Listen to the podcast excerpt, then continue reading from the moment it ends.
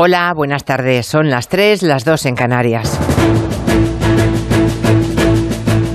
En Onda Cero, Julia en la Onda, con Julia Otero. Hoy la actualidad política discurre en un circo que tiene varias pistas. Hay atención, por ejemplo, puesta en el Senado por el estreno del nuevo líder del PP y su primer cara a cara con el presidente del gobierno, Pedro Sánchez. Eso va a ocurrir en una hora aproximadamente, a las 4 de la tarde. Y mientras en el Congreso, el Ejecutivo también tiene una cita importante. Hoy se vota la tramitación de la ley para abolir la prostitución, que plantea perseguir el proxenetismo en todas sus formas y castigar tanto a los dueños de los locales donde se ejerce la prostitución como a los puteros, esos tipos que se llaman a sí mismos clientes como si la explotación sexual de una mujer fuera un servicio cualquiera. Seguiremos la votación en el Congreso también en el tiempo de gabinete. Podemos, el partido Podemos, ha anunciado que apoyará la ley, aunque no está clara la postura de los comunes o de otros grupos que parecen más partidarios de la regulación que de la abolición. Bueno, o eso como mínimo han venido diciendo hasta ahora. Hoy ya veremos. El texto no entra, sin embargo, en el espinoso asunto de la pornografía, que es una reivindicación del feminismo clásico que seguirá durmiendo en un cajón. Analizaremos todo este asunto con Julián Casanova, Elisa Beni y Carmen Morodo.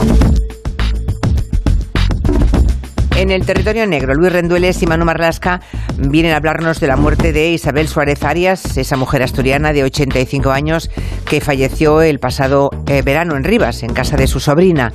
Todo hacía pensar en una muerte natural, pero hay algunos testimonios y análisis de sangre de la autopsia que arrojan datos extraños, cuanto menos inquietantes. Hoy en el territorio negro, Luis Rendueles y Manu Marlasca van a contarnos con detalle cuáles son las dudas y en qué se basan. Hoy tendremos una masterclass sobre publicidad con dos cracks del género, con dos referentes multipremiados y con reputación de ser los mejores, vendiendo lo que sea. Son Tony Segarra y Edu Pou. Ambos reflexionan con mucha filosofía sobre su oficio, el oficio de publicista, en un libro muy interesante que se llama La interrupción.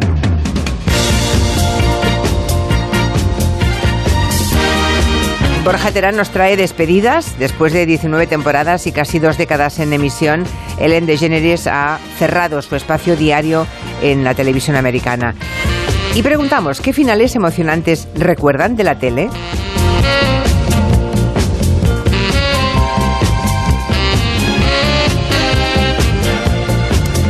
¿Qué presentador o presentadora les emocionó en su despedida?